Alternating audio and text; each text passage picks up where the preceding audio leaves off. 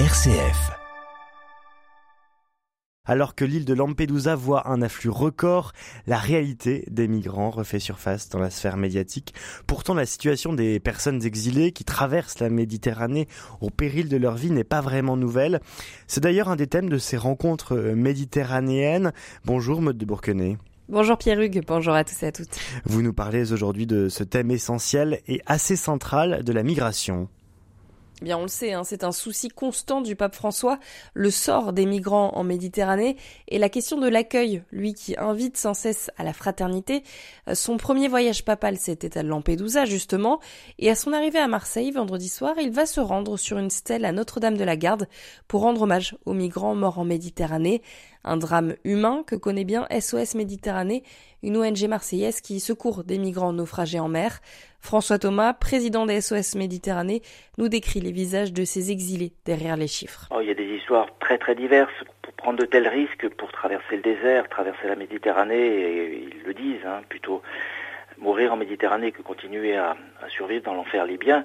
Il y a toutes sortes d'histoires. Euh, c'est des personnes qui ont des histoires familiales très compliquées, des mariages forcés, les décisions, euh, des tortures en, euh, Libye. il y a toutes sortes d'histoires terribles, mais on ne quitte pas sa maison avec joie, sa famille, sans, des raisons très particulières pour tout simplement essayer d'être heureux. Le bonheur, c'est une quête de, chaque être humain, donc euh, c'est très compliqué, mais euh, on ne laisse pas des personnes se noyer lorsqu'on sait qu'il y a des personnes qui traversent et qui risquent leur vie. Donc euh, c'est pour ça que les ONG sont là, parce que l'Europe a, a, quitté cette zone qui est un espace humanitaire, et il est essentiel que nous puissions continuer cette mission essentielle. 28 000 migrants sont morts en Méditerranée depuis 2014 selon l'ONU, et encore il ne s'agit que de ceux qui ont été retrouvés.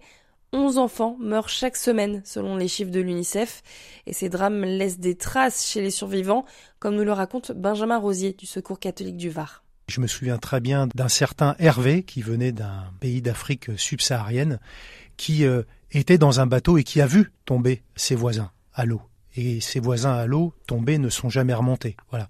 C'était pas lui, c'était ceux d'à côté. Et ça, c'est quelque chose qui l'a marqué à vie, qui l'a traumatisé. Et du coup, dans l'accompagnement qu'on peut avoir euh, avec ce type de jeunes, hein, qu'ils soient mineurs ou, ou majeurs, certes, il y a des cours de français, euh, certes, il y a aussi euh, l'accompagnement juridique dans leur démarche hein, de demande de titre de séjour, mais il y a aussi d'abord un accompagnement humain et fraternel. C'est pas simplement, bien sûr, les accueillir inconditionnellement dans une détresse où il va y avoir un besoin d'aide matérielle et d'urgence, mais c'est après tout cet accompagnement aussi d'intégration. Et je peux vous assurer que ceux qui sont scolarisés ou en formation, je repense aux mineurs, mais il y a aussi des jeunes majeurs, ils sont très motivés souvent dans les classes dans lesquelles ils arrivent. Et ça, ça, ça casse mmh. beaucoup d'idées reçues hein, par rapport à ce qu'on peut entendre. Et si les migrants ne sont pas que des chiffres, les chiffres, eux, sont quand même vertigineux. Des élèves studieux, on retrouve cette envie d'apprendre chez les jeunes mineurs qui traversent la frontière italienne pour arriver dans les Alpes-Maritimes.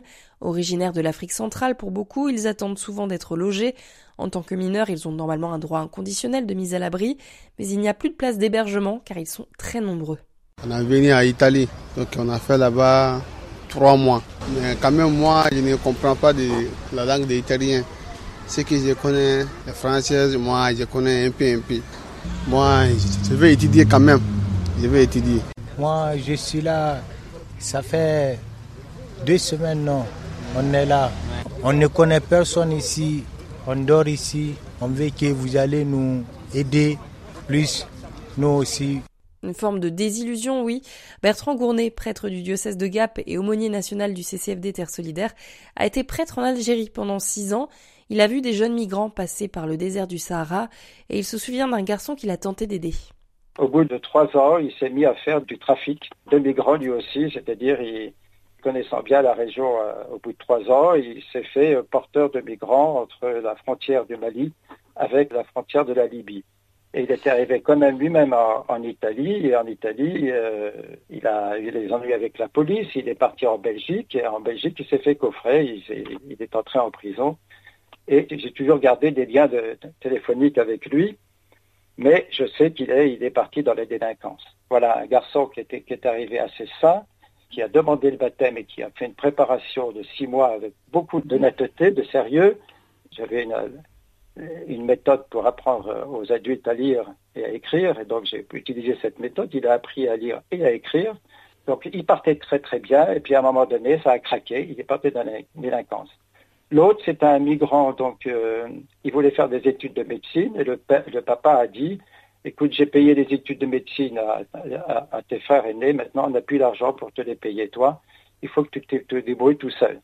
Et donc, furieux, il est parti et il a dit, à partir du moment où j'ai passé la frontière de Cameroun, j'ai compris que j'étais illégal et, que je n'aurais que des ennuis. Et là, il s'est repris, plutôt que de partir dans la colère, il s'est mis à travailler dans la maçonnerie, il est devenu chef de chantier et il est toujours en, Algérie, au bout de six ans maintenant, très fidèle à la communauté chrétienne de Taman Rasset. Et par exemple, une fois où il avait la première paye qu'il a, gagnée comme chef de chantier, il m'a dit euh, Je dois à l'église avoir été accueilli, je te donne le dixième de ma paye. Témoignage fort hein, du père Bertrand Gournet. Je rappelle qu'il est prêtre du diocèse de Gap et aumônier national du CSCFD euh, Terre Solidaire.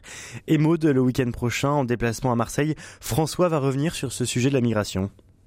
Dimanche, ce sera la journée mondiale du migrant et du réfugié. Cette année, le pape François centre son message sur le droit de chaque personne à choisir de partir ou de rester, un principe que partage Benjamin Rosier du Secours catholique du Var. Pour nous, si vous voulez, on est complètement en cohérence, hein, le Secours catholique, sur le fait de dire à la fois libre de partir, libre de rester. On devrait avoir un choix libre. Voilà, hein, on en parlait tout à l'heure là. Euh, ce choix libre de pouvoir aussi rester euh, en paix euh, et dignement sur sa terre pour pour y vivre, y, y, faire grandir sa famille, etc. Et y éduquer ses enfants. Mais le problème, c'est que parfois, c'est pas possible. Voilà, pour différentes raisons politiques, les guerres, économiques raison environnementale aujourd'hui et, et, de plus en plus, hein, on va le, on le voit arriver, on va le voir. Voilà. Et donc nous, on est en cohérence, c'est-à-dire que véritablement, on veut aussi euh, pouvoir se battre et, et soutenir les initiatives qui permettent d'avoir ce choix de partir ou de rester. Donc ça veut dire la liberté aussi de ne pas émigrer, voilà. Et en même temps, euh, bien entendu, euh, d'être dans cet accueil.